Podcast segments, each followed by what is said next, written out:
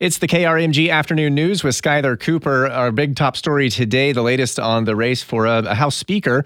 Ohio Congressman Jim Jordan out as a candidate for Speaker today after that third vote ended with him again coming up short of two hundred seventeen votes. The party actually deciding to move on, stripping him of the nomination. And uh, just after we found that out, we found out that Oklahoma Congressman Kevin Hern announced uh, he's going to run for Speaker now. And Congressman Hern is with us on the K R M G Afternoon News. Good afternoon, Congressman. Good, after, good afternoon. It's great to be with you. So why did you decide to run for House Speaker? You know, Jim Jordan's a dear friend of mine, somebody that I've supported every vote. Uh, we've had him in Oklahoma, in Tulsa, uh, you know, meeting the constituents. He's just a great guy.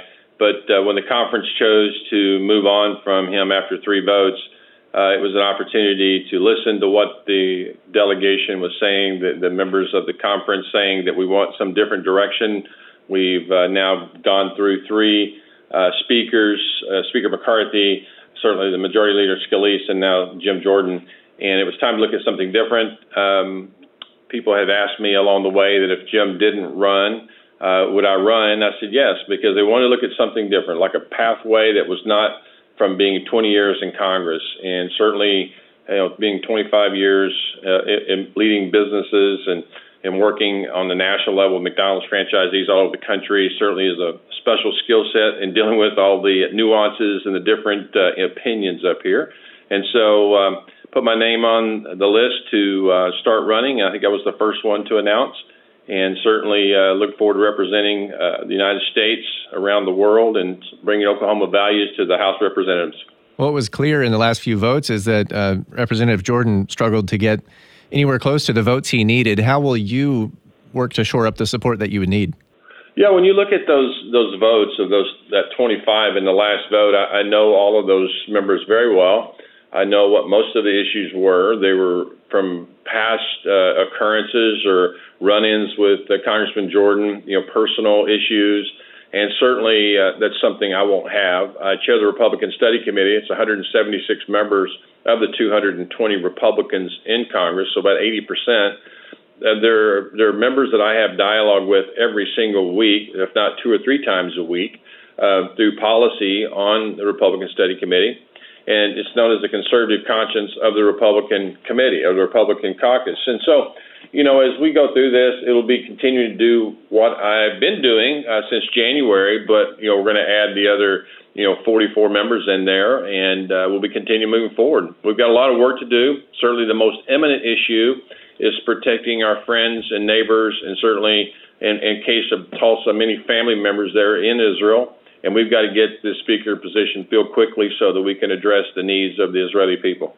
This is all happening because of that. Uh, essentially, if you go back to January, the rules that were set, the opportunity for any one member to uh, raise the motion to oust the speaker. And that happened with Matt Gaetz and Speaker McCarthy. What's your relationship with Mister Gaetz? And I'm curious, would you be subject to that same rule? I would. You can't change the rules just because you get a new speaker. So, uh, you know, if the conference wants to look at the rules, Uh, certainly we'll do that. That's the prerogative of, of the of the you know members themselves, but it does take two hundred seventeen members to change them. And so, you know, it, it's going to take two hundred seventeen member uh, to, to vote for you to become speaker. Uh, you know, I think one member said it best. If we think no one can get there, which many have said, then we should just give the gavel over to the Democrats and let them be the leaders. I'm not of that mindset. I think we can. I think it's going to take a different leadership style. It's going to take one with a different background. And I certainly bring that to the to the forefront. The other people that are running are career politicians, whether they be at the state level, then move to the federal government. Uh, but I'm going to be the one that's going to be bringing the business acumen that I have uh, from so many years of you know multiple businesses in Oklahoma and around the country, and bringing people together. You know, you know, listen to what people are saying, and being on the receiving end of a lot of the policies that come out of the federal government, which is why I ran. I never came to Washington D C for any kind of leadership role or any kind of You know, any speakership role.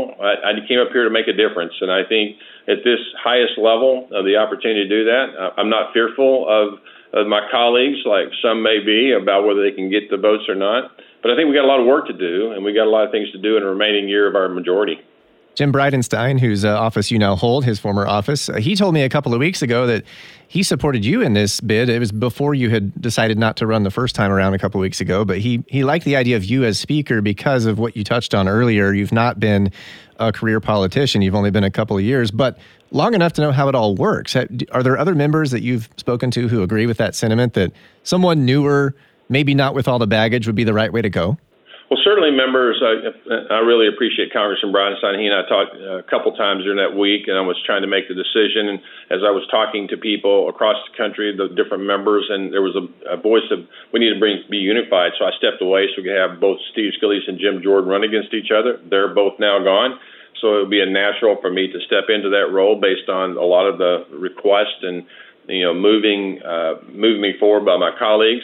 But, you know, when I when I talked to, you know, former Congressman John Sullivan and so many others that I've gotten to know over the last, you know, four and a half years of being in Congress, you know, people who have left here reflect on what's going on right now and saying, doing the same thing that we've always done in Washington, D C and expecting different results. Well, we know what that is. That's, you're not going to get, you know, you're racking your head against the wall. So people are looking for somebody different. And it, it different doesn't mean you have no experience.